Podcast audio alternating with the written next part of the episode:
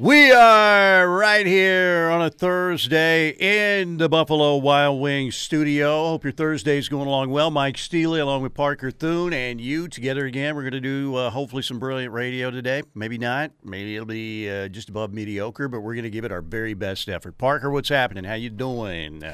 Well, Steely, I tell you what, Junior Day is upon us at the University of Oklahoma. Junior And Day I'm is thinking- happening. I'm thinking it's about time to get this 2024 class rolling. It's about time. You're right. You're exactly right. Now, tell us the highlights for this upcoming Junior Day for OU.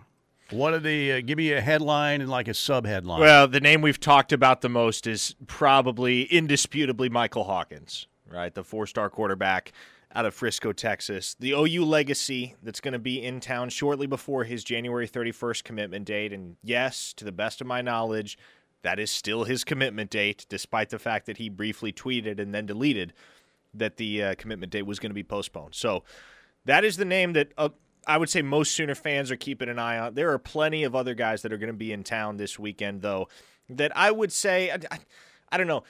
To say they're on commit watch makes it feels like there's it makes it feel like there's some expectation there, and then if you get to the other side of the weekend and they're not committed, everybody's upset. So I'm not saying anybody's necessarily on commit watch this weekend, but I do think it's reasonable to expect that coming out of this junior day, Oklahoma could have two or three guys announce, well, not announce, but silently pledge to Oklahoma and put announcements on the calendar for the month of February or perhaps even later. I think Peyton Pierce is a guy that we've talked about a lot. I think he's real close to getting to a decision behind the scenes, but I wouldn't expect an announcement until probably March from him. So, him, Aaron Flowers, Jaden Hardy, uh, Eli Bowen, Bowen the younger, uh, all guys that I think as they make their trips up to Oklahoma this weekend could all be in position to really solidify their place in this 2022 class for Oklahoma. And Oklahoma has a chance to really solidify themselves as the destination for those players. yeah, who's going to be first in the uh, 2024 class? By the way, I like that for uh, Eli Bowen, Bowen the younger, Bowen the younger, Bowen yeah. the elder, and Bowen the younger. I mean, it sounds like a great beer, Bowen the elder. There is like a famous beer. I think it's Pliny the elder. That's like a real Yes. famous. Uh, like import beer that's highly rated. So Bowen the elder and Bowen the younger. I like it. Very. It sounds very medieval. Do you hear what? But you uh, want to get medieval. If you're in the secondary, you want to get medieval on people, right? Like they did in Pulp Fiction. Do you hear what uh, Bowen the Elder ran last week in testing? I did not. Four four six. And That'll fly. moving. That's moving. Who's faster, he or Michael Hawkins? I would say he is slightly faster. But you say Michael Hawkins though, when you're a quarterback and you're running four five, you know, Yeah. in that range, that's uh, that's mobility right there. If you can throw the football, and uh, by most accounts, Michael Hawkins is a pretty good thrower of the football as well. Tell me about Taylor Heim, the uh, kid from Bethany, who is about to be part of the 2023 class. Right? Whoa. Okay, Steely's already putting the label on it. He's he's part of the class, huh? That's what I'm hearing from experts like Tyler Uh, McComas. I mean, look, I do have a crystal ball in, so Yeah. I, I agree with you. He's going to be taking an official visit this weekend, and you saw the PWO surge from within state lines over the last few days. Oklahoma locking up guys like Andrew Heinig, whom they flipped from BYU, Kale Fugate and Jacob Snyder, a couple of Bixby guys, an intriguing lineman from Turpin, Oklahoma that I really like in Drew Batt.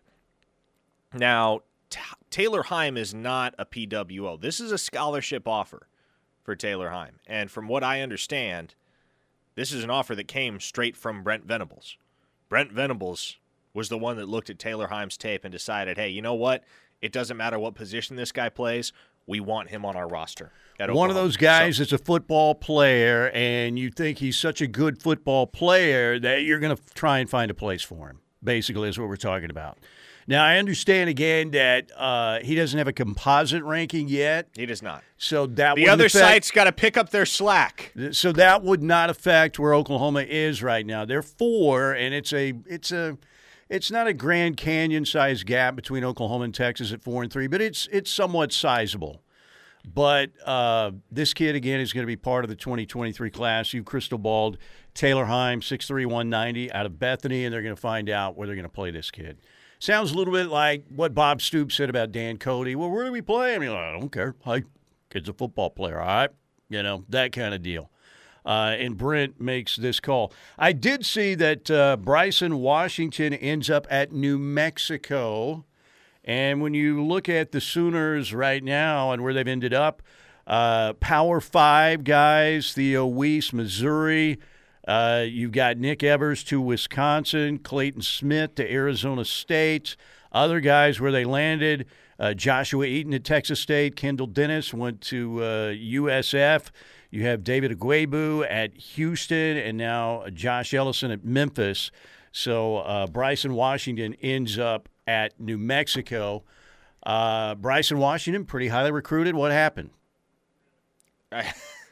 I, mean, it wasn't a good eval by Alex Grinch and his staff. I mean, that's that's that's, that's really the only way that to was say really it, right? the story. I mean, you look at really all of the evals they made during the three years that Grinch was defensive coordinator at Oklahoma, and it isn't without exception, but the vast majority of the players that they recruited, particularly in the secondary, just have not panned out. You think about that 2020 class of defensive backs Bryson Washington, Joshua Eaton, Kendall Dennis, and oh, who am I leaving out here? Justin Harrington. There you go. Justin Harrington transferred or tried to transfer, didn't have any takers in the portal, ended up coming back to Oklahoma as a preferred walk on. The other three have transferred and all have ended up at group of five destinations Eaton at Texas State, Kendall Dennis at USF, and then, of course, Bryson Washington at New Mexico. So I, I'll go ahead and say it, and I know this is not going to be the hottest of takes, but let's just call a spade a spade here. Alex Grinch and his staff were not very good at evaluating. It's an defensive backs. indictment of how they evaluated players. Yes, and when you look at the guys who ended up at the uh, Power Five schools, again, you get uh, one guy on the defensive side of the ball, Clayton Smith, who was almost a five star, and then you get two guys on the offensive side of the ball with Theo Wease, who was a five star, and Nick Evers, who was a high four star. So there you go. Uh, so a lot of this you look at again some failures in recruiting by the previous staff. All right, uh, so the Sooners have again in the portal twelve additions, and uh, a lot of these guys should be able to help pretty quickly. Joel Klatt yesterday talking about portal additions ranks Dasan McCullough coming from Indiana to Oklahoma, number three overall. Here's what he had to say. Number three, a guy that not a lot of people know about, uh, Dasan McCullough. He is a defensive end. He left Indiana and he's going to Oklahoma. Um, got a chance to cover him a couple of times this year at Indiana. He was Indiana's highest rated recruit that ever signed with them and a, a, a, legacy guy. You know, he's got family members all over college football. His dad's a coach, his brothers play college football, and this dude can absolutely play. Um, watched him in both of those games, and I was thoroughly impressed. And now he's going to Oklahoma. And Oklahoma is a team, if you've listened to this podcast at all, you know that I think Oklahoma is a team that can really flip next year. And and they could be the one that is competing for that playoff spot or maybe even making a run in the playoff after being, let's face it, kind of an average team this year. All the close losses that they had. Well, what do you need to win? What do you need to do to flip close losses into close wins or even big wins? Well, better health. Yeah, that that'll help.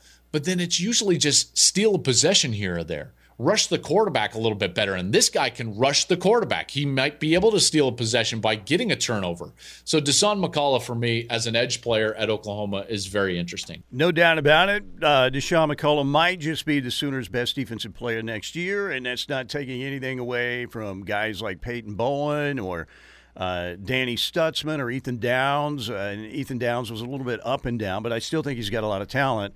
And uh, Stutsman had some issues, you know, with alignment here and there and, and gaps and stuff like that. But Dasan McCullough, this is a guy that could wreak some havoc for Oklahoma on defense, no question. Yeah, he could. And Joel Klatt has talked about him as an edge player. And I think he will be used situationally as a pass rusher. But the design for Dasan McCullough at Oklahoma is to play that cheetah role. And it's an ideal fit for the guy because, especially when you look back at his background – as a high school player, he did a little bit of everything. He played safety. I believe he even played some corner. He played linebacker. He played defensive end. He's just one of those genetic freaks that has both the size and the athleticism to do a little bit of everything and do it well. So, that said, you think about the cheetahs that BV has had in years past at Clemson, that's exactly the type of players those guys were. And so, McCullough's a hand in glove fit for that position. There will be other guys that Oklahoma tries to work in at that spot. I think Jaden Rowe is certainly a guy that fits the mold as well. And it wouldn't shock me if you saw some Sammy Omosigho in year one for him as well as an Oklahoma Sooner. But Dasan McCullough is the guy at Cheetah and a guy that should be in contention as an all conference first team player in Yeah. 2023 at the very least. He's got that kind of ability, it looks like, no doubt. All right. And uh, those comments from Joel Klatt are Ortho Central clip of the day. Oh, well, tech- technicality guy is on the Air Comfort Uh-oh. Solutions text line. Uh-oh. David Ugwoegbu transferred to a P5 school. Is Houston not a part of the Big 12 for 2023? well, Do I- better, Steely. I guess that's accurate, Mr. Semantics. I guess that's accurate. Yes, for next fall, yes. Okay, uh, our Ortho Central clip of the day, again from Joel Klatt. Uh, Ortho Central with clinics now in Norman, Midwest City, and a new Tri City location serving Newcastle, Tuttle, and Blanchard. These full service clinics treat orthopedic and sports medicine injuries. Also, want to thank Lasher Home Comfort Systems. They'll do a great job for you. Tim Lasher, great Sooner, great company. Heating and air needs you need addressed. They'll do it for you at a great rate with super professionals coming out to do the work for you. 405 579 3113. Let's break right here. And when we get back, we'll go right to the Air Comfort Solutions text line, see what you guys have to say on the Air Comfort Solutions text line again at 405 651 3439. Just getting started here on a Thursday. Mike Steely, Parker Thune with you on the home of Sooner fans, the ref.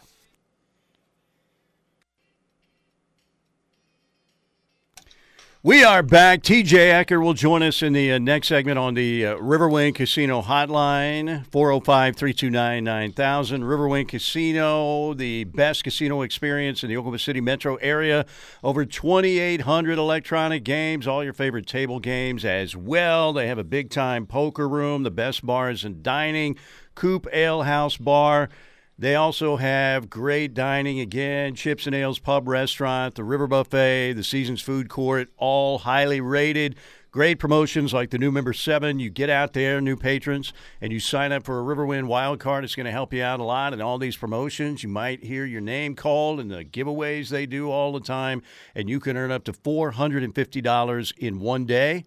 And again, uh, concerts are on their way back. I know we have games in the Showplace Theater right now. It's a non smoking gaming area with the renovation going on, but soon it will reopen. Won't be too far. We'll have great shows like Earth, Wind, and Fire. Uh, that is coming, and others as well, plus Beats and Bites in the summer. Always something to do, always a great chance to win, always a chance. Not a chance. Always, you're going to have a good time out there at Riverwind Casino. That's why Riverwind Casino is simply the best. All right, let's head to the Air Comfort Solutions text line 405 651 3439. Who's been giving Joel Klatt the Crimson Kool Aid? asks a listener in the, in the 918. I, you know, he has uh, he has consumed some Crimson Kool Aid in his past. Joel Klatt, uh, it seems like had always been pretty good at Oklahoma.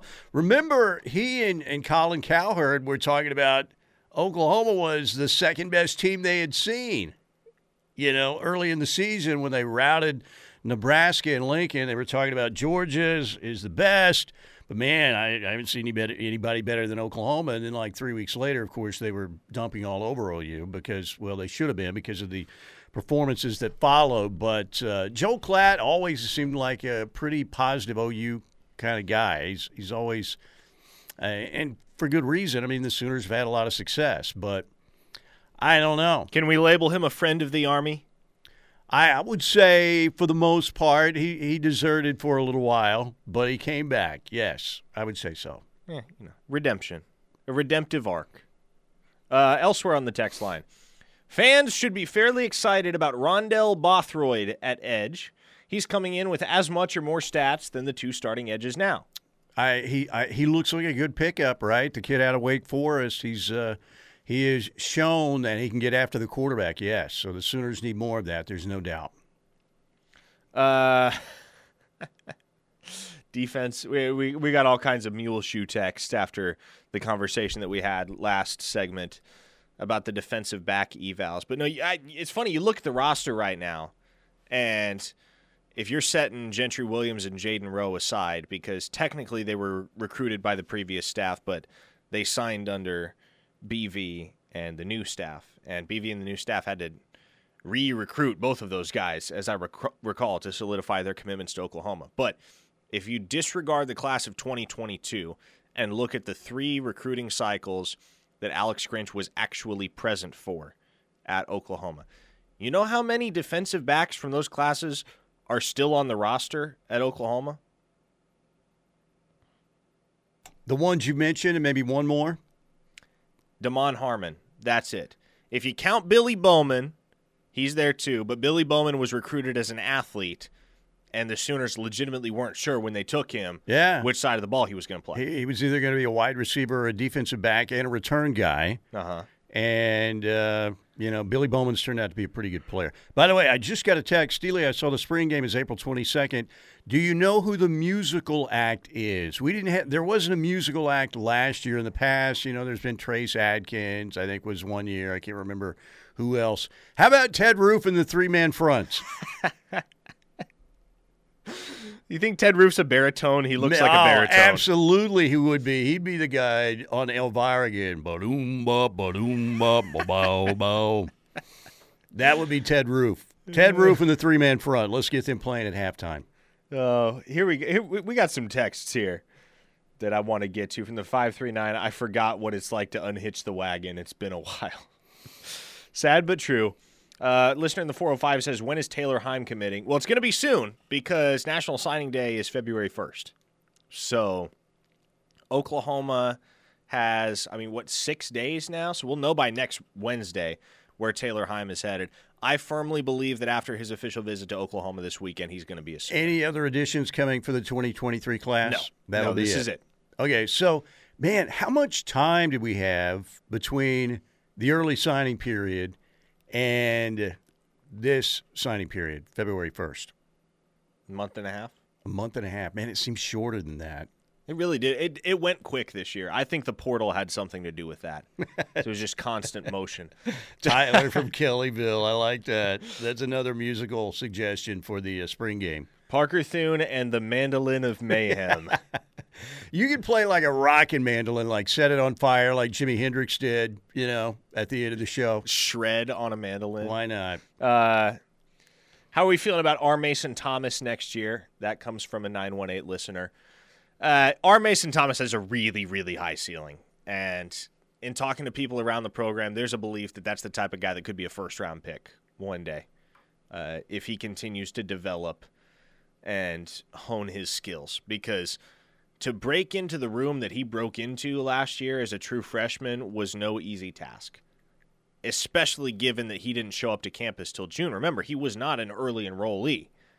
He just showed up and blew everybody away Yeah. in fall camp. Um, name five recruits in the 24 class that you think 100% OU will get. Well, look, I I am never 100% on any recruit anymore, with very few exceptions. I would say legitimately with no exceptions because recruiting is bizarre and things can change on a dime.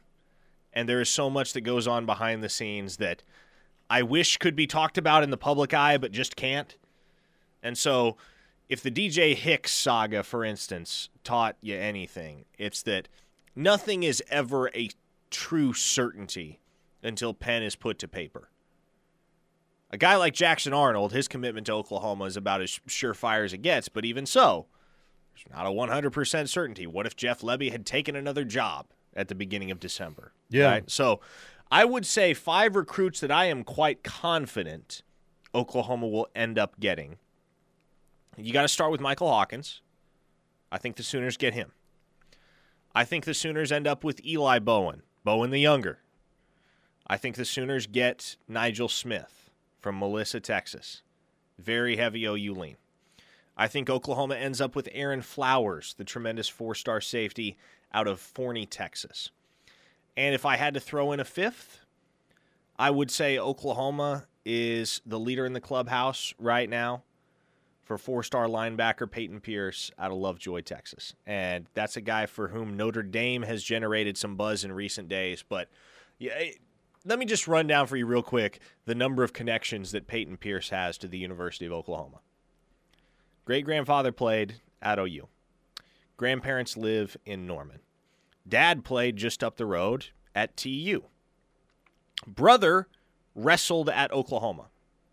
Was actually high school teammates with Kyler Murray. He was the one for whom Kyler Murray was. Or wait, no, no, no. Wait, I got to make sure I'm phrasing this right. He was the one that was benched in favor of Kyler Murray at Allen High School. That was how Kyler Murray took Okay. over as the starter Gotcha. at Allen. Uh, Peyton Pierce grew up an OU fan. Grew up going to the OU Texas game every single year and wearing crimson and cream. Grew up not wanting to attend the University of Oklahoma, despite his fandom, but instead wanting to attend Clemson. Why? Because he wanted to play for Brent Venables. I would say that's a pretty good checklist for a guy who's going to end up at Oklahoma, you would think, with all of that stuff. By the way, uh, Sooner basketball Saturday in the Big 12 SEC Challenge. It is going to be a big challenge for Oklahoma. The number two ranked Alabama Crimson Tide come to the Lloyd Noble Center, 1 o'clock on ESPN. Alabama at home last night had a little trouble. They were down seven at halftime, but they rallied to take down Mississippi State 66 63. But it'll be Bama and the Sooners, 1 o'clock on ESPN coming up this Saturday. We have a pregame show for you at a Norman institution the Monts, 11 to 12:30 Saturday.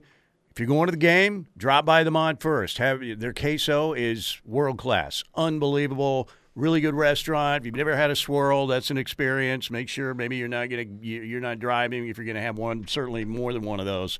But I mean, the Mont is just well, you said it. It is a Norman institution. it is. It absolutely is, and it always has been. So, uh, and that's where me and the lovely Shay reunited. Was at the Mont. Really? After Shay and I graduated, 1981 Norman High School, hadn't seen each other for years, and I found out I had been, you know, divorced for a while, and I found out that Shay was going to be at this Norman High School get together at the Mont.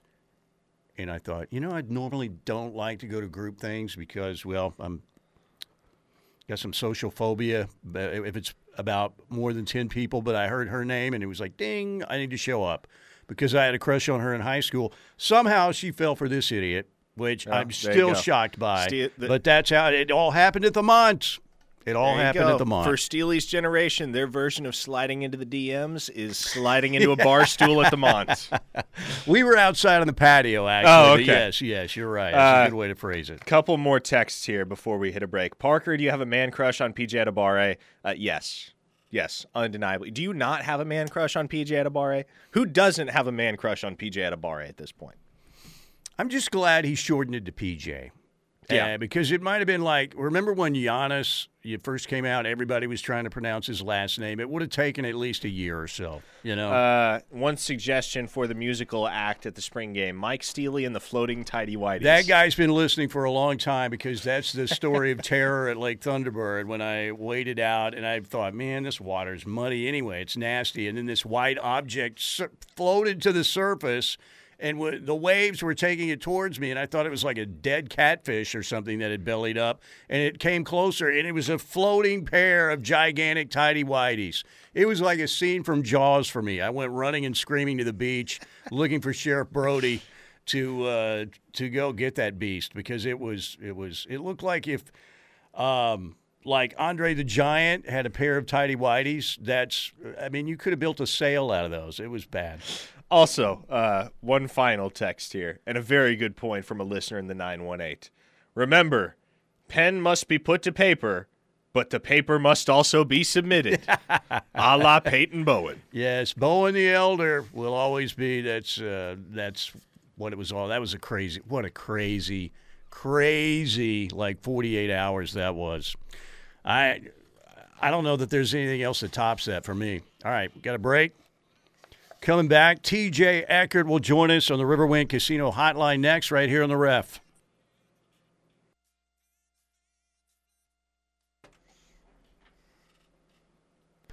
All right, we're back. Mike Steely, Parker Thune with you on the uh, Home of Sooner Fans, the Ref Radio Network. We have TJ Eckert joining us, KJRH in Tulsa. We're going to grab TJ. We got TJ? Wherever I am in the process of getting TJ as we speak. One moment. We can do it. TJ, hang in there. We got you. We got you. We got you. All right. Uh, 405 651 3439. Air Comfort Solutions text line. That's 405 651 3439. A little Thunder basketball last night. Trae Young, the Atlanta Hawks, beat Oklahoma City at the Paycom Center. Uh, Trae had 33 points, 11 assists. The Hawks have been a little bit of a disappointment. They're one game above 500. Oklahoma City now two games below 500 with that loss. They will host Cleveland tomorrow night. The Cavs currently the five seed in the Eastern Conference standings. Oklahoma City drops a half game out of the 10 spot, which would be in the uh, playoff uh, tournament. Uh, they are a half game behind Utah. So uh, still plenty of time. Obviously, 48 games, 24 games left for Oklahoma City. Target acquired. Let's do it. Uh, TJ Eckert, Riverwind Casino Hotline. TJ, did you send your uh, your info to LinkedIn to become the uh, the offensive analyst uh, for Oklahoma? Have you done that yet? yeah, my resume is in order, and we should be hearing back hopefully in the next 24 to 48 hours. Well, you know, if Oklahoma is trying to build the Bixby pipeline, that's I right. mean, come on, yes. this is where it's got to start. I think TJ. I think TJ uh, started the pipeline, the Bixby. Did were the first one to start constructing the uh, Bixby pipeline, right? Or pretty pretty uh, early on. I I think I think when I left was when they realized that they had to start building the pipeline. Is what it was, Steely. I think it was. I think I was. The, I think I was the reason they're like, crap, man. This this team kind of sucks. We need to start getting something going. And then I left, and then they're like, yep, that's all we needed to do. All right, let's talk a little bit about what's happening. Uh, what, what, do you think of the Sooners off season so far? Talking about the 2023 class, what they've done in the portal. We played a clip from Joel Klatt, who said that you know he thinks that Oklahoma can turn it around. Maybe they could be the next TCU next year if they win a bunch of close games. What's your eval on what Oklahoma's done in the off season? Yeah, sure seems like they've they've plugged some immediate needs, right? I mean, the the obvious emphasis early on appeared to be the defensive front Looked like they did a good job there. The wide receiver room, like we kind of talked about a few weeks ago, was maybe a position of need. They've done a good job uh, plugging a couple gaps there, maybe with some returners, but then also going into the portal and grabbing a guy or two there too. So things look pretty good. I, you know, I've I've made the point a couple times that it's nice to see that the at least from the you know we we don't know what these guys will translate to the next level, but from the recruiting ranking standpoint, from the vibe around recruits that has been going on through the off season, it's nice to see that the players, the kids, weren't too concerned with the record that was put on the field, and were more looking at the direction maybe that the program was hopefully heading. And so I, I think that's that's been the biggest win for me. Is you know you know the recruiting class rankings great, getting some kids out of the portal that's great, but seeing that sustained success on the road recruiting I think has been the biggest win considering what happened uh, on the field during the season. Now, TJ, let's let's go from the gridiron to the hardwood for a moment because this has been a very popular conversation over the last couple days. Understandably, as Oklahoma just suffered their worst loss of the Porter Moser era at the hands of TCU on Tuesday evening. So, as you look at this program, and we had this conversation with a couple different guests yesterday, would love to get your take on it. As you look at where this program is right now in year two for Moser, do you feel like they've risen above, sunk below, just met expectations in year two? And what has to change for this basketball program to get to the point where, especially in a tough conference like the Big 12, they're capable of holding their own with the nation's elite programs? Sure. Yeah, it's a it's a tough question because you look at what happened after Lon Kruger's team made the Final Four, and and that I feel like that that was super high above exceeding expectations for this program. I think I feel like every year the expectations probably make the tournament, see what can happen. When Kruger made the Final Four, he lost that senior class, and they had a couple struggling struggling seasons But he found a way at the end of his time there to make the tournament. Actually, won a game in the tournament that last season. I think they beat Ole Miss. I think it's who they beat. Um, and so even with maybe a down roster and what would be considered a down year, he still found a way to get, get that team to the tournament and ultimately win a game. So it's interesting from from looking back, looking at it now to where um, this team just doesn't feel like a tournament team, even with a, a, a down year. And so that to me, that would be below expectations this season so far. I, there's been a lot of things since Kruger left that has changed in terms of guys entering the portal. Moser pretty much built last year's roster from the portal, um, and he kind of had to do some more portal shuffling this season. So I understand there are a lot of moving parts that have happened recently, uh, but you know, not making the tournament back-to-back years would feel like it's still below expectations, even with all of that happening. So obviously still time left in the season. There's still a, a chance for them to kind of turn this thing around. The Big 12 is so streaky in that you can, like Oklahoma State did, win a couple games at home, and it feels like you're you're on the right track. And uh, you know, so maybe OU finds a way to win a couple games here and get, build some momentum. But I would say if you miss the tournament again this year, you you you've definitely been beneath expectations for the program. You know, it, it certainly feels like uh, back to football that game at Chapman Stadium, the non-con matchup between Oklahoma and Tulsa next fall with Kevin Wilson and you know Steve mm. Spurrier Jr., who was part of the 2000 staff that won a national championship for Oklahoma, and uh, with what's going on there, the, the, way he's constructed that staff, Kevin Wilson, that that could be an intriguing matchup just because there's so many kind of sidebar stories to that, and I think it's. Uh, it's got some people excited about Tulsa football again. I agree, and I don't know if I told this story from his from I guess it was his second press conference with Kevin Wilson. He and it was uh, he was talking about the staff additions he had made. He had hired Steve Spurrier, and so that we kind of had a press conference to talk about um, all the staff changes that had happened. And he we talked about the, the OU, OU game came up, and he told a story about. I want to make sure I get the timeline right. I believe Wilson got hired. What, what was the year, Steely? You would know better. Oh one is that the is that the right year he got hired? Oh two. Yeah. Oh two. Okay. I think oh, oh two is right. Yeah. Okay, so 2002 he gets hired, and I believe it was around that same time that Steve Spurrier left Florida to go to the NFL. It was somewhere around there, and Dad Steve Spurrier, and so there was kind of this belief that Bob Stoops was going to get that job, that Stoops was going to return to Florida, take that job, and Kevin Wilson had just accepted as he tells the story, the OC job or the or the, the offensive position at Oklahoma, and he was really nervous that he accepted that job. Then Steve Spurrier left. That Stoops was going to go to Florida, and that he was going to be out of a job.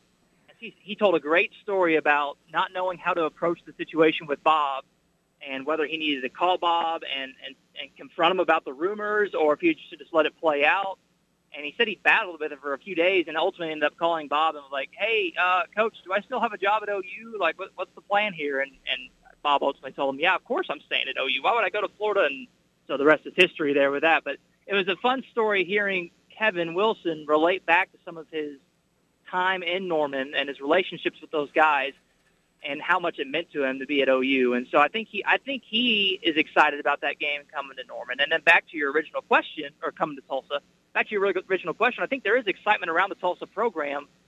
One, because that game is going to just draw a lot of people to the stadium. It's going to be a fun game. But two, because he's doing a great job on the recruiting trail bringing in Tulsa kids. I mean, that's all the staff has offered, it seems, since he's gotten there, is just offering Tulsa kids right and left. And so I do think there's a renewed energy around the program, and I, I think playing OU is going to help, but I think also their commitment to recruiting the area is going to help too. Yeah, no doubt. I, there are plenty of kids in that area, no doubt. There's some good football played uh, every week in the high school level, certainly in that area in Green Country, no question. TJ, thanks for your time. We'll do it again soon. Thank you.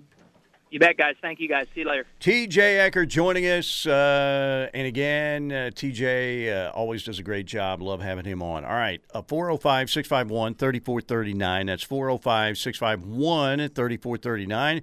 Air Comfort Solutions text line. We'll fill out that last segment coming up right after this break with all of your texts we can get to. That's coming up next, right here on the ref. Mike Steely, Parker Thune, coming right back.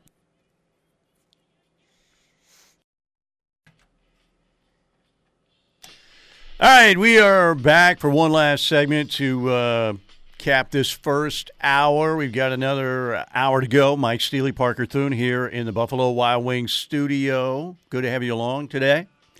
405 651 3439. The Air Comfort Solutions text line. Our thanks again to Lasher Home Comfort Systems for sponsoring hour number one. They'll do great work for you. Give them a call 405 579 3113. All right, so let's get back to the text line and uh, see what you folks want to talk about. And uh, having Kanak and Stutsman possibly on the field full time this year, that's cute. Having McCullough and PJ on the field at the same time, without a doubt, in 2024, that's beautiful. What do you think? PJ's going to be really good, Steely. And he might be really good really fast, too. Yeah, he could Like, be. He could be. When you look at Oklahoma's edge group heading into the 2023 season, it is loaded in terms of depth, not necessarily in terms of top end talent, because I still think there's a lot that's yet to be proven from the individuals in those rooms. But Ethan Downs, Marcus Stripling, R. Mason Thomas, Reggie Grimes, Rondell Bothroyd via the transfer portal, Trace Ford. And and yet I'm not convinced any of it is going to matter when it comes to keeping PJ Adebawore off the field because I think he could prove too good to keep off the field as early as week 1, much like we saw with R. Mason Thomas a year ago. Yeah, and uh, you would expect at least that he's going to get some time in the rotation, no doubt, that he's going to play uh, his share of snaps. You would think. And uh, yeah, and I love what they got through the portal, too. Like you said, if Trace Ford is healthy, there is no doubt that he's a guy that's going to make some plays for you. Yeah. He's And- a good player. Also, I think we spend so much time talking about PJ and deservedly so, but I think the discourse surrounding PJ has kind of obfuscated the reality that Sammy Omosigho is going to be a freakishly good prospect as well to add He to that just room. kept shooting up the rankings. Yeah. I know you liked him He's- early. He was a three star at one point, right? three with the founding member of Three Star U. yeah, he was. And uh, he ended up. He's the uh, number four linebacker in the country right now He was pretty composite. close to getting a fifth star, right? I I mean, uh, I he- mean, it's it would have taken quite a bit for him to rise to five star territory. but you I would say high four star. Yes, he is certainly a high four star, top 100 kid. I think he's number 67 in the composite as of right now, and number four among linebackers. All right, coming in, uh, got a text. Steely, settle a, settle a bet. This is from Ronnie. Uh, Ronnie I- Crimson? No, not Ronnie Oh, okay. Crimson. It's not Ronnie Crimson. It's another Ronnie. Uh, I say Troy Aikman wore number eight at Oklahoma. What say you? He did not wear number eight at Oklahoma. No, it was number 18, Number wasn't it? 18, yes. Troy Aikman was 18. He started wearing number eight at UCLA once he transferred to UCLA and uh, ended up becoming the number one overall pick. It, it was Aikman, Tony Mandarich, and Barry Sanders third.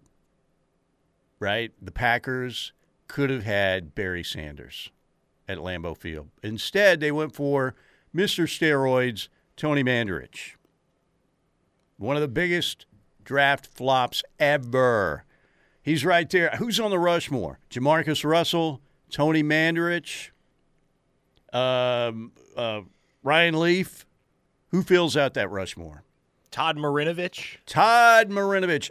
How high was Marinovich drafted? I'm trying to remember. Like I said, the poor kid, man, he was a robo quarterback. His dad, Marv, was one of those helicopter dads. Wouldn't even let him eat a Twinkie. I mean, a kid should be able to eat an occasional Twinkie. They're very good for you. That you hear that cockroaches and Twinkies can survive a nuclear holocaust. So how can it not be good for you? Right?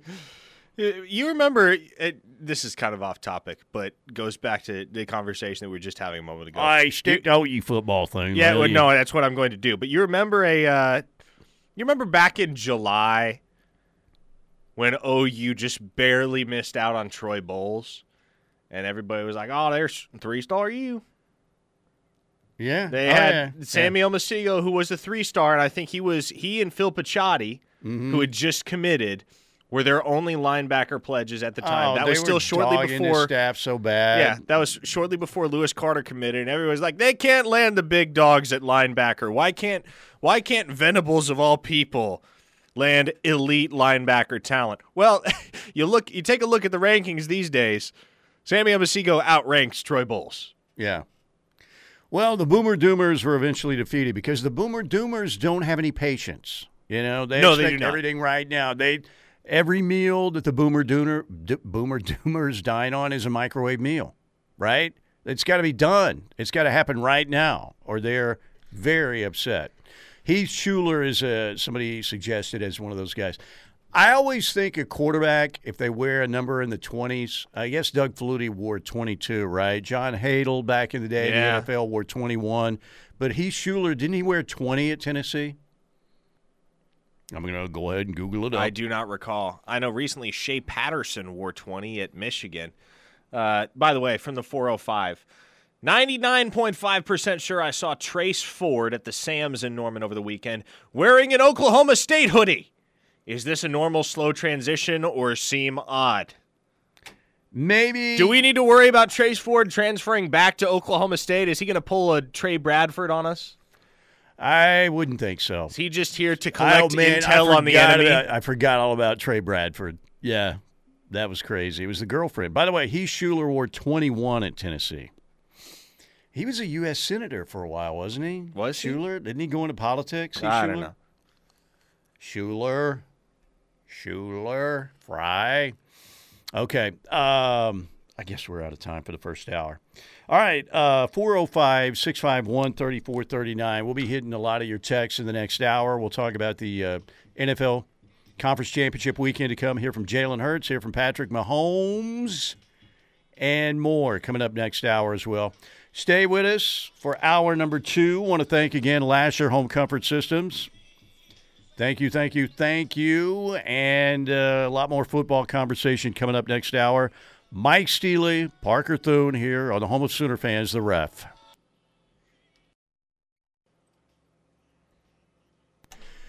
All right, we are back. Good to have you with us. Hour number two. Who does number two work for? It works for you guys. Air Comfort Solutions text line 405 651 3439. 405 651 3439. Conference championships coming up on Sunday. The Eagles are a two and a half point favorite over the 49ers. We'll hear from Jalen Hurts a little bit later on. The Bengals in Kansas City with the uh, video in the news that Patrick Mahomes so far has been able to, you know, go through drills or at least put some weight and uh, run around on that ankle so far. That line has switched. Kansas City is a one point favorite now. The Bengals won at Arrowhead last year, obviously. Can they do it again? 5:30 on CBS. Zac Taylor. What a meteoric rise. What an unbelievable job he's done. I mean, not like he didn't pay his dues, but I'm talking about winning in Cincinnati hasn't always been easy. And if they go back to the Super Bowl again, which they very well could, this game is going to go right down to the wire. Zac Taylor, Sherwood's son, born Norman, Oklahoma, Wake Forest to Nebraska.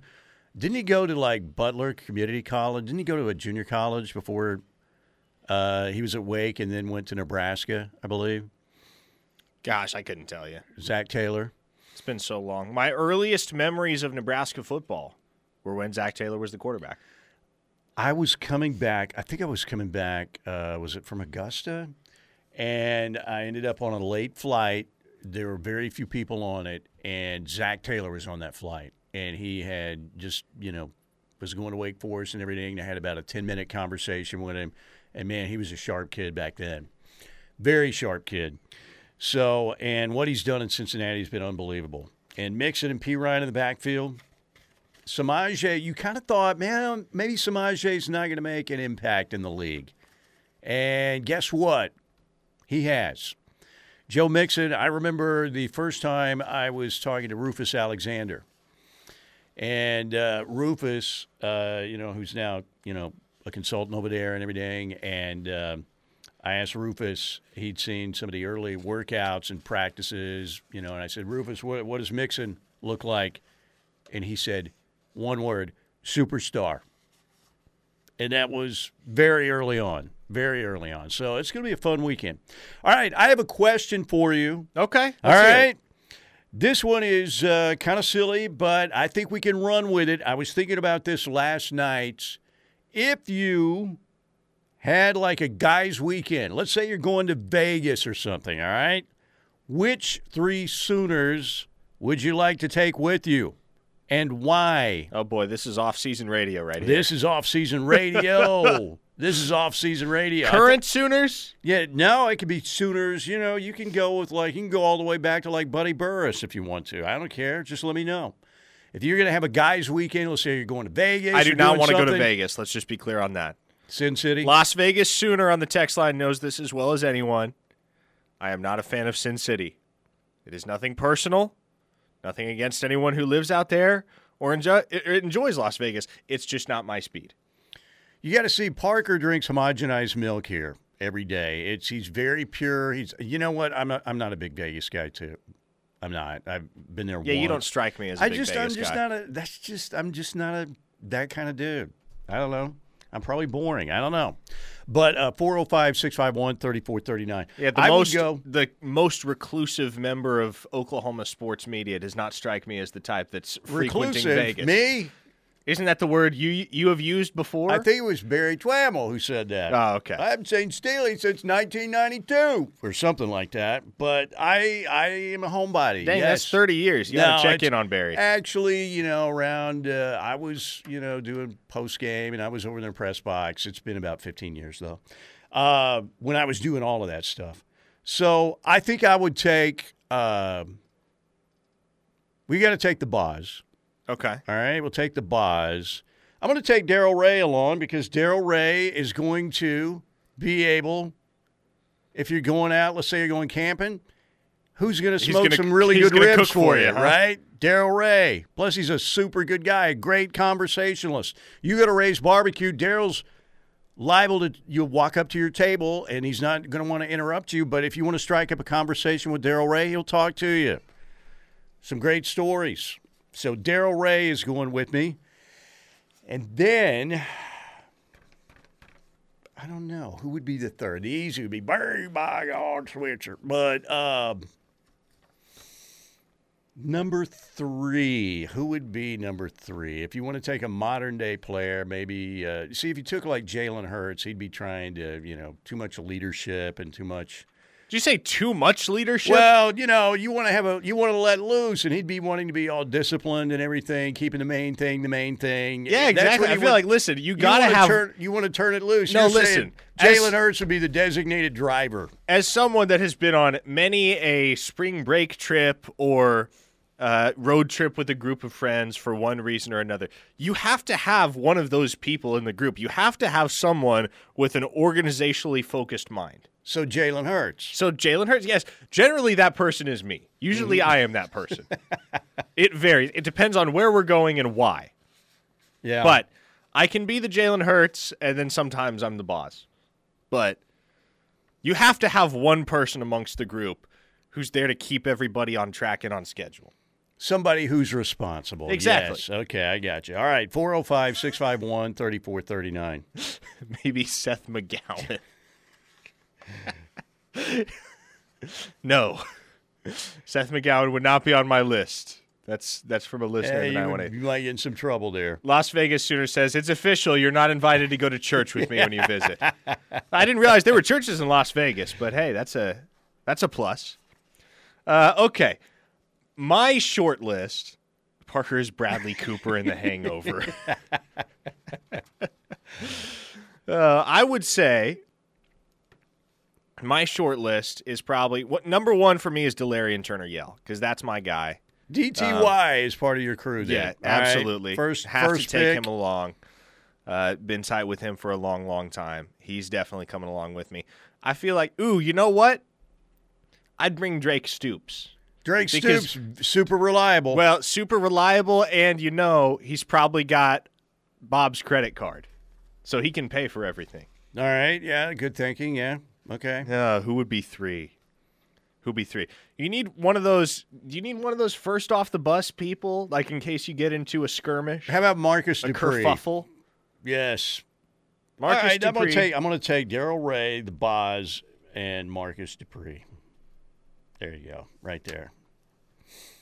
Jalen Hurts. I I don't know who's the response. Daryl Ray would be the responsible one there. Daryl, great conversation, great barbecue. This man was an All-Pro safety, and he could also punt. Danny Stutsman. is my third. Danny and he's wearing a GoPro on his head the entire trip. Are you going to try and keep him lined up the whole weekend correctly or what? Don't do that. No, no, no. I'm just going to let Danny be Danny. All right.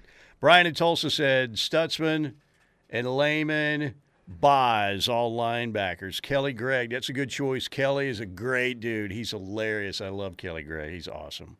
Super cool dude. Uh, t- t- t- t- Everybody, everybody's saying Baker. Baker would fall down in front of the cops so you could get away. Said one listener. That man, that was one of the worst deals. I remember when that came, I was like, "What?" And then you saw the video.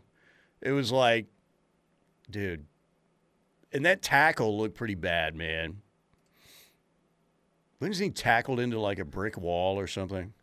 This is an interesting trio from Sean. Wahoo McDaniel, Buster Rhymes, and Trey Metoyer. Oh, really? Trey Metoyer, come on. Hey, the man with luster, George Buster Rhymes, was highly recruited, man.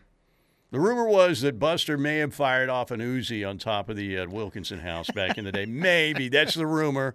Wahoo McDaniel went on to pro wrestling fame. And I mean, you definitely are going to have a good time at a guy named Wahoo, right? You know, uh, you don't know. Here's here's what I want to do. I just changed my mind completely. I want to bring. These are my three that I'm bringing on this weekend. I am bringing Trey Metoyer and Michael Honeycutt, and I'm bringing Jalen Hurts just to see if he can keep those two in line. Really? It's going to be a social experiment. What about you could take uh, Gabe Brkic and uh, just don't, you know, burritos cannot be on the menu, obviously.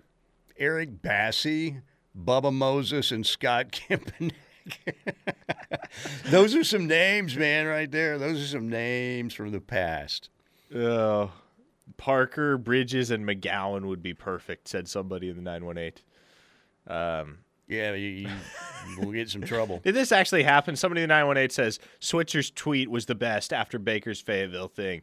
They would never have caught my quarterback. Yeah, that's right. I Did he really tweet I that? think he, yeah, I think he did. Yeah, that Oh, was good. The King came through on Twitter with that one. That was good. Absolutely. Somebody said bring the holder that got beat up in the bathroom. That would be Spencer Jones. Steve, Dr. Death Williams, Tony Casillas, and George Cumby. I love it.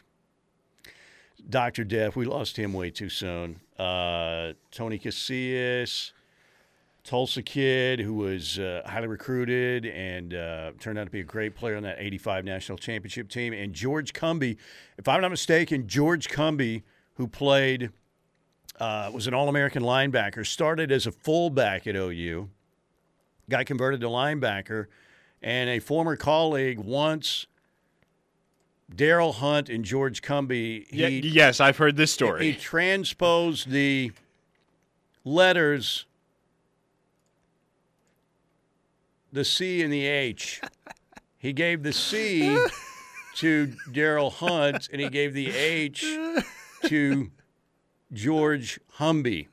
And the other guy was Daryl, and he repeated it like twice. and if you had three guesses at who it was, I was- you'd you'd get it within three guesses. Well, the great, the great linebacker core of and Humby. And then I'm sorry, I said I, I meant and Humby. Brayden Willis, Marvin Mims, and Baker Mayfield from the five eight zero. I mean, if you're trying to play, if you're trying to play a game of flag football on the streets or something like that, I feel like those three guys are good teammates to have. Baker Mayfield tossing it to Brayden Willis and Marvin Mims. So if you're like in a situation where I don't know, you got a film crew and you're doing one of those, you've seen those videos on YouTube where they're like they got a soccer ball and they're just nutmegging random people in the streets. So if you're just trying to pull up on some random beach somewhere and play a game of you know passing league football, Yeah. those would be a good three. Um, just get it. Uh, you definitely don't want to go in the truck with Dusty and Brent Rawls. That was, Was- a wait, long time ago. Was Dusty in the truck? with I Brent Rawls? don't know if that's factual or not, but I know that Brent Rawls fell out the back of said truck. I don't know if he was the driver or not, maybe, but somebody just said that you don't want to go on that road trip. That was always uh, that was the last straw for Brent Rawls, who had a really good arm, by the way. Way to go, Louisiana Tech. I think that's where he went, and I don't know if he ever threw a pass down there. Somebody said Josh Jarboe. Wow, Josh Jarboe. That's a blast from the past. He was on. Uh, didn't he do the gangster rap video? Uh, yes. And then he ended up. He was gone. Didn't he go to like Troy or something like that? If I'm not mistaken. Joe Don Looney. Joe Don Looney was a legend, man. He had an off-season paper route. He used to care for elephants. Joe Don Looney was a uh, was a classic. Somebody in the 918 says Trent Williams, Phil Loadholt, and the Boz. That way I can do literally anything and not get messed with. No doubt. No doubt. All right, we got a break right here. And uh, we'll come back 405 651 3439. That's 405 651 3439 in the Air Comfort Solutions text line. Talking some more Sooner football with you when we get back right here on the ref.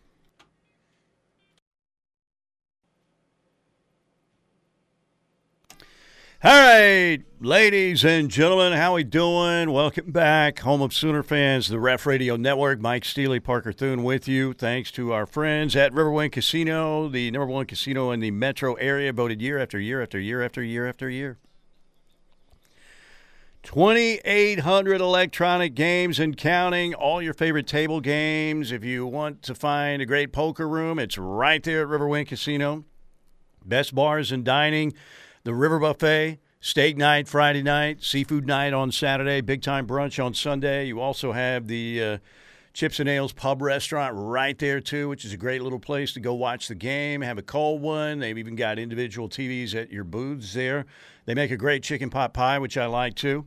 Uh, the Seasons Food Court, big time promotions, also, of course, like the new member seven get out there. If you don't have a wild card, if you've uh, been out to Riverwind, you need to experience Riverwind with your wild card. The new member seven, you can earn up to $450 in one day. It's going to get you some discounts. And if you're using your wild card while you're playing the games, you're very likely at some point to hear your name called for one of their great drawings that they have and win some extra cash or a prize. Uh, go out there and get that wild card. Uh, it won't be too long before we have shows back at the Showplace Theater. They've got a non-smoking gaming area in there right now, but uh, the renovations they're they're getting close to the finish line. At least it's in sight. And uh, once again, the Showplace Theater will be back. Uh, and Earth, Wind, and Fire is going to be one of the early shows uh, coming out. Uh, so get ready. Uh, won't be too long before they announce that, and we're going to have a great time seeing shows at the Showplace Theater. Plus, Beats and Bites, the Summer Music Festival, is always a hit as well. That is why Riverwind Casino, again, is simply the best. 405 651 3439. Uh, we were talking about, um, you know, Sooners you might take if you're doing like a guy's road trip or weekend. Uh, we can get a few more of those texts. And then I want to talk again about Taylor Heim and Junior Day coming up. If there's going to be trouble, Kelly Gregg, Dr. Death, Creed Humphrey. All wrestlers, yes. All wrestlers. Good call. Greg Pruitt, Little Joe Washington, and Rocky Calmus, says Kevin in Tulsa. Interesting trio there. Greg Pruitt, you know, sometimes we don't talk enough about Greg Pruitt anymore. I think, didn't Greg Pruitt average like nine yards a carry one year?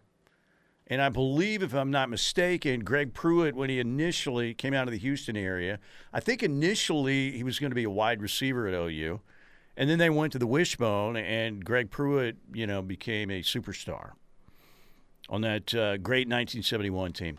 Tommy McDonald is the way Brian spells it. Steve Owens and Billy Sims. Somebody brought up Jimbo Elrod. Uh, man, we lost Jimbo Elrod way, way too soon. Great Sooner, great defensive end on those championship teams of the 70s. And, uh, you know, just a big time Sooner fan. Good dude. Jimbo Elrod.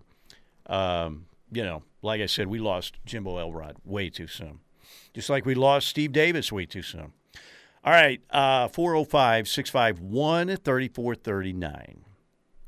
Don in Tulsa said Rocky Bright, Quentin Cheney, and Ramon Richardson because I actually know them.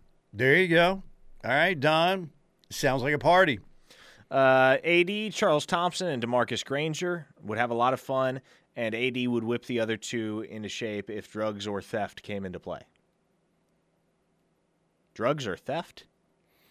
Well, Charles, you know, got Oh, the cover okay, of okay, Sports yeah, that's right. Illustrated. Demarcus See- Granger, didn't he steal the code at Burlington Coat Factory out there for the Fiesta Bowl, I believe it was? Um, and you know, AD got in a little bit of trouble for using a switch. Uh, okay, now I'm picking up on all the uh, yes. Okay, that tracks. Um, what running back was Switzer referring to as smoke through a keyhole? That was Joe Washington. In fact, Joe has his own signature so- cigar called uh, "Smoke Through a Keyhole," and uh, I haven't heard from uh, Mr. Salusti in a while, but they they've done events out uh, in Norman, and uh, Joe's cigar has a silver wrapper on it, which is pretty cool. So that would be my uh, my favorite all time Sooner right there. Would be Little Joe Washington. Camo Sooner said Stockar McDougle. Stockar McDougle. Yes. What a great name Stockar McDougle is. Doesn't it sound a little bit like a cartoon character, but a Yes, it fine does. player? it does sound like a cartoon character. Uh, Brian in Tulsa says, "So can we can we say we have kids named Taylor Wine and Taylor Heim? Oh, the job that Plank would have on the sidelines, kind of like C and C. There, yeah, interesting. All right. Speaking of Taylor Heim, Junior Day is coming up this weekend, It but is. Taylor Heim uh, looks like is you think, and a lot of people think, is going to be part of the 2023 class. Uh, this is not a PWO situation.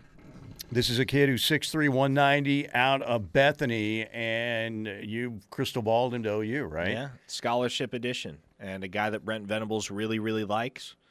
A guy where they they're not entirely sure what position he's going to play. They just know they want him on the roster. Uh, I would lean towards him playing. Well, I take this back. I take this back. No, I'll stick to it. I was about to say there have been some interesting circumstances that have arisen recently where I could see Taylor Heim maybe being a maybe starting out at tight end at the very least. But I think especially because Brent Venables was the one that uh, took a look at Taylor Heim, liked him, wanted to get him on board. I figure Venables will kind of be selfish with him, put him at linebacker, see where things can go with his blend of size and athleticism. If you could pick one guy from the 2023 class and from the portal editions of the 12 portal editions that you think maybe we should be talking about a little bit more, which player would you pick from the from the recruiting class and from the portal that maybe should be being talked about a little bit more?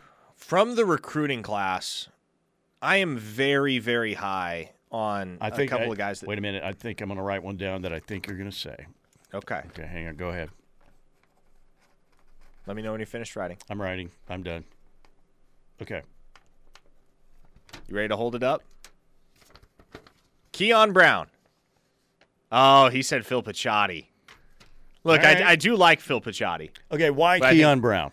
I th- Everybody's talking about uh, Pettaway getting maybe a little more Yeah, Keon. Brown's Keon Brown's one of those guys where I can I can see him forcing his way into an early role with this program with his blend of size and speed, and he's he's a special talent, criminally underrated. I do believe a guy that for my money is probably a top 200 player in the country, and the production that he racked up over the last two seasons down in Tallahassee, Florida, the performance that he, had at OU's camp over the summer.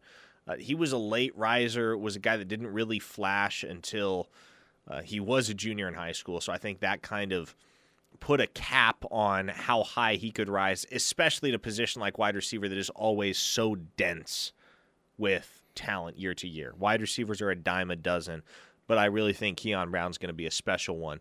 And another guy, another offensive skill position guy that I think you could see some of in year one, maybe not a lot of, but some of, is Daylan Smothers. Hollywood. Yeah, Hollywood himself. Now, to me, Jovantae Barnes and Gavin Sawchuk are your very clear one-two punch at running back. And I think Emeka Megwa probably becomes your goal line hammer, if I had to guess. But I can see Daylan Smothers presenting a viable challenge to Marcus Major for the RB3 duties. And I think as Rhamondre Stevenson proved back in 2019, being the third string running back at Oklahoma can have some value. Yeah, I, man, I, yeah. I mean, I loved uh, Rhamondre and what he's done with the Patriots, and uh, you know, he's developed into a big time running back. I know he had some costly fumbles down the stretch, but um, yeah, having that guy who can close around the goal line is important. And, and Rhamondre, you know, also liked it when uh, Trey Sermon was at OU. You know, uh, he ended up being kind of that guy that would come in the out of the bullpen, right, late in games, and you'd have to try and tackle that guy. And Yeah. of course, he went on to be, you know, really special at Ohio State too. And again, his career. and again, I think it's I. It feels weird to be talking about a top 100 player as a guy that's somewhat flying under the radar, but I really do not think we talk enough about Samuel Omosigho, and I think that's a guy that's going to play Another as a guy- true freshman. Yeah, and another guy mentioned Jacoby Johnson. And I think maybe he is a little bit underpublicized. Maybe only because I think Peyton Bowen kind of, uh, you know, there was so much Peyton Bowen that Jacoby Johnson, I mean, He needs to play receiver, man, and he's got a bright future as a defensive back. If that's what the Oklahoma staff ends up wanting to do with him, but man, for my money, Jacoby athlete. Johnson's got to play receiver. And I don't often say that about guys that have a legitimate future on either side of the football because I think generally it benefits those guys to gravitate towards the defensive side. But he's just such a special talented and he, receiver, he's not an early enrollee because he wanted to play basketball, right? Yes. So, uh, but he's a heck of an athlete, obviously. All right, we're going to take a break 405 651 3439, and we'll get back to some more texts here in a little bit. Thank you to the Seth Wadley Auto Group in Pauls Valley. Thank you. Exit 72, great selection, great guarantee. Oil changes engines for life on new or used gas or diesel at no additional cost to you. Stay with us here on the ref.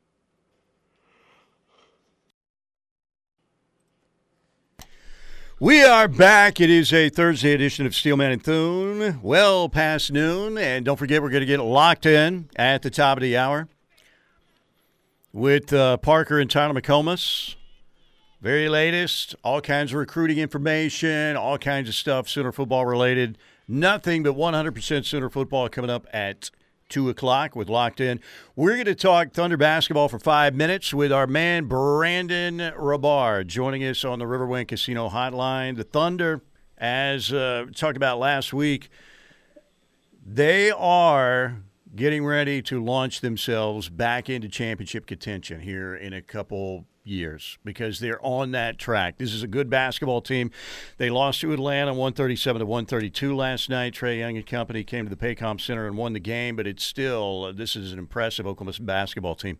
All right, Brandon Rahbar, Thunder Insider, joining us on the Riverwind Casino Hotline.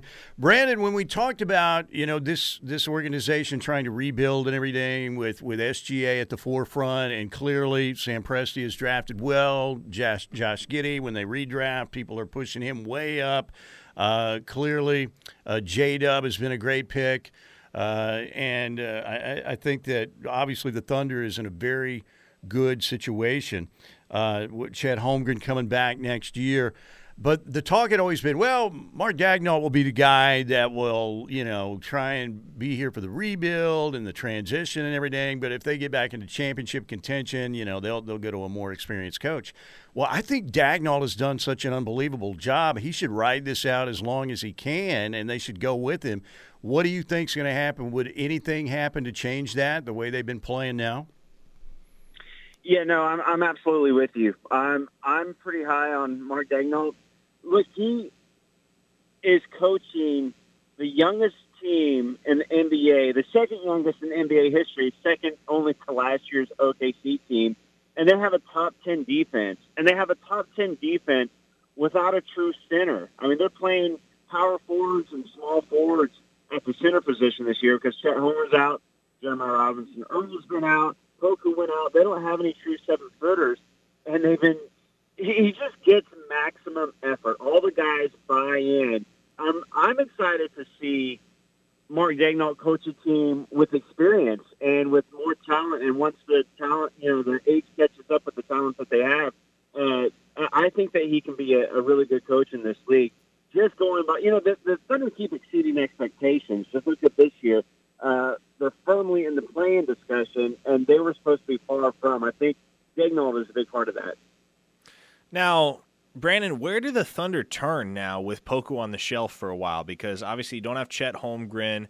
Uh, now Poku's going to miss some substantial time, it appears. So this team uh, appears to be at a bit of a size deficiency, at least when you're talking about uh, guys like Chet and Poku that have that added dimension to their game in addition to their sheer size. Yeah, like look at last night against the Hawks. The Hawks have some bigs between Clint Capela, John Collins. Uh, their bigs went 18 for 20 in the paint, and they they still uh, just squeaked out a win. It was a one point game with 15 seconds left. Uh, the Thunder did that by starting a six-seven guy in Kenrich Williams, who's naturally more of a small forward slash shooting guard. He was playing center last night because they're so you know, hurt in the front court. I think Jeremiah Robinson Earl will be back soon. Um, you know, he's he was week to week. Uh, he's progressing. I think he'll be back soon. Uh, Mike Muscala, he's six eleven, but he's more of a perimeter player than he is, you know, an in the paint protector. I think it goes a long way to saying, you know, how good this defense has been without a true center down low. Uh, I think they're waiting for JRE to get back, and he'll be the solution until next season when Chet's Chet makes his big return. We've seen the videos of Chet Holmgren out there, you know, shooting, and uh, it looks like he's able to uh, to move around pretty efficiently. Obviously, with the injury, what a you know what a horrible injury that was in the summer league. But it, it looks like uh, certainly, unless something crazy happens, you know, Chet Holmgren is going to be ready to go. You would think at the at the opening tip for next season, and that's exciting, obviously, for Thunder fans. Yeah, absolutely. I mean, this dude, number two overall pick, and you know, a lot of people said he should have gone number one. And look what Paolo Banchero is doing. And you know, Chet Holmgren, same pedigree as Paolo.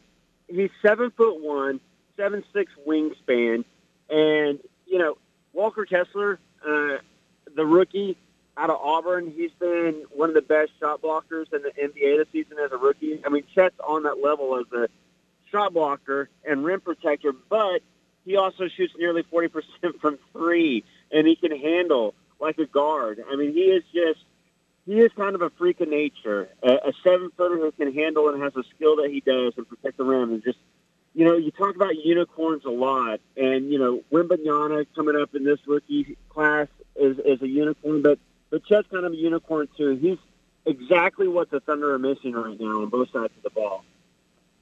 Uh, here's a question from the text line, Brandon, and I'll add a little color to it. But Brian and Tulsa wanted to know Would the Thunder try to bring Buddy Hield back to OKC? And it feels like the Thunder have been stockpiling draft picks for so long that we just kind of been waiting for them to go ahead and make that move that they feel like can get them back into championship contention, whether that's for an elite guard or for an elite big or whatever they feel like they need to add to this team to really put them over the top. And maybe that picture's a little bit clearer now that you have a guy in Shai Gilgeous-Alexander that looks like one of the top 10, 15 players in the entire NBA. But in today's trade economy, maybe it's not Buddy Hield, but a guy of Buddy Hield's stature. What do you think that's going to cost the Thunder in terms of compensation? Yeah, that's a good question. I do think at some point, whether it's this summer or next summer or next trade deadline, um, the Thunder will make moves. They've got a ton of assets, and they're just waiting for this core to be ready, and they'll make the move. And now that, like you said, SGA is a top 10 to 15 player in the league, that's the toughest thing to get in the NBA is a young superstar, and the Thunder have that. And they have the pieces around him like Giddey and Dort and J-Dub and Chet I do think the Thunder will make a move. They got the assets to do it. Uh, you know, look at Donovan Mitchell this this past off season. A few first round picks, a young player or two, and the Thunder have plenty. The Thunder could go out and get another star to put next to SGA. Cost them maybe three first round picks, a couple of swaps, and a young player or two, and the Thunder would still have more first round picks than almost any team in the NBA. That's how many assets they have and that's what they've been building towards. It's going to happen at some point. All right, Brandon Rahbar, Thunder Insider, joining us. One more question, and I'll let you go. Um, if my math is correct, I think LeBron is 157 points away from Kareem uh, from becoming the NBA's all-time leading scorer. Now, the Lakers have five more games on their schedule before they host the Oklahoma City Thunder. And LeBron averages 29 9 a game. Now, to get to, uh, if you divide 157 by 5, he's going to have to average 31 for a game. There's a question, you know, a question uh, certainly whether LeBron's going to sit out a game or not. But there's a very good chance when uh, the Thunder play uh, the Lakers on uh, February 7th, I believe it is, that LeBron James could become the all time leading scorer in league history against OKC. And they play the game before they play OKC, they're in New Orleans. So you know they would prefer to have him do that in LA. So I think there's a very good chance we could see history with the Thunder on the court against the Lakers uh, and with Russ on the floor at the same time. It'd kind of be a cool deal, wouldn't it? Yeah, we you know we've been pretty blessed as Thunder fans to to be a part of seeing some games that OKC is involved in with history, like Kobe's last playoff game in OKC. Uh, you know things like that. And you're right, the timeline really lines up. I, I think you hit the nail on the head. They're coming off a road trip. I believe it's a three-game road trip, and then they're home at LA for the first time against OKC. You know the Thunder. They got one national game because you know, the folks at TNT and the NBA decide, hey, we need to show this young OKC team. They very well may get a second one if uh, if it looks like LeBron's going to break the record yeah. against OKC. Mm-hmm. It, w- it would be a really really cool thing uh, to see that happen. Let's call it right now. It's going to happen. LeBron is going to set the all-time record against the Thunder on uh, Tuesday, February seventh, out in L.A. Uh, and then the you know two nights later they host Milwaukee in a TNT nationally televised game, but maybe ESPN picks it up or something. But it's very likely. Uh, it's certainly a very big possibility that could happen against the Thunder. Hey, Brandon, we appreciate your time. Thank you very much. We'll talk soon. Absolutely. Have a good day, Mike. Brandon Rahbar joining us, talking a little Oklahoma City Thunder basketball. I, would you think that would be cool if he said it against OKC? Some people might think, ah, you don't want LeBron to break the record against your team. I think it'd be kind of cool. Does it matter? Like that's it goes back to the whole Jocelyn Alo conversation, right? How nobody wanted to pitch to her because it didn't seem like anybody wanted to be the program that she set the home mm-hmm. run record against. Who cares? Yeah, I, honestly, who cares? I think it'd be it's not cool like, moment. It's not like a decade down the road anybody's gonna be going. remember, y'all remember when LeBron broke the scoring record against the Thunder? Probably not. LOL. But I think they I sucked. And I, I, do think again, there's a very good chance that game will be picked up again if if that's uh, you know the situation we're looking at for LeBron, particularly if he only needs like six points or whatever. All right, break time. We'll come back. We'll hit the text line again. All right. Text line 405 651 3439. Nothing but your text to close it out. Stay with us here on the ref.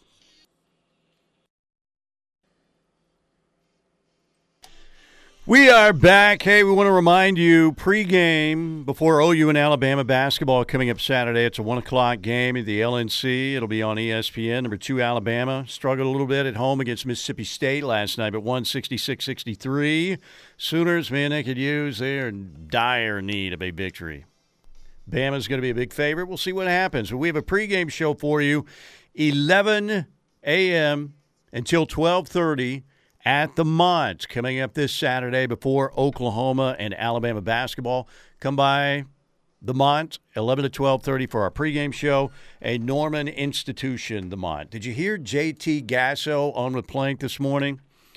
Sooners uh, hitting coach obviously has done a tremendous job, and the Sooners uh, clearly the consensus number one team in the preseason rankings. And uh, this this team is fully loaded. JT Gasso sounded like uh, this team has a lot of options this year. Well, one of the things that was really cool was when we went back and looked at the data, just and just seeing how how people you know progress over the fall. Every single person hit the ball harder and uh, hit it were, were more consistent in their uh, in how they were hitting it. Every like every single player. I've never. I can honestly say that I've never had that before, where every single player improved. I can't just name one because literally everyone um, improved. So um, that's awesome. Yeah, just just keep just keep an eye. Like I, I honestly feel that you might be surprised by at least one person a game. There you go. Two weeks away for uh, the Sooner softball team in the Mark Campbell Invitational against Duke and Liberty. Uh, they'll play uh, Duke at 6 o'clock and then Liberty at 9 o'clock, two weeks away from game number one. I know this team lost Jocelyn Alo, arguably, uh, you know, uh, the greatest Sooner softballer of all time. But uh, you only bring back Grace Lyons, Jordy Bahl, Tiare Jennings, Jayda Coleman, Kinzie Hansen, Riley Boone, Alyssa Brito, Grace Green, and then you add transfers like Alex Storako, Haley Lee, Sydney Sanders, Alana Torres, freshmen coming aboard like Kierston Deal on the mound, Jocelyn Erickson. I mean, just think of the pitching staff. You got Jordy Bahl, Nicole May, Storako, the Michigan transfer, Kierston Deal, number one high school pitcher in the country. I mean, this team could be Patty's best ever. Unbelievable. Just unbelievable the job that she's done. And uh, people are fired up. They always are fired up for a little Sooner women's softball. All right, let's sneak in as many texts as we can. Want to do that, Parker? Air Coverage Solutions text line. Oh boy, listener in the five eight zero says, "I care, Parker." I.e., they care about LeBron not setting the record against Ah, yeah. Old school remembers that defense is your best offense. Screw LeBron, shut him down, Dort. Not in our house.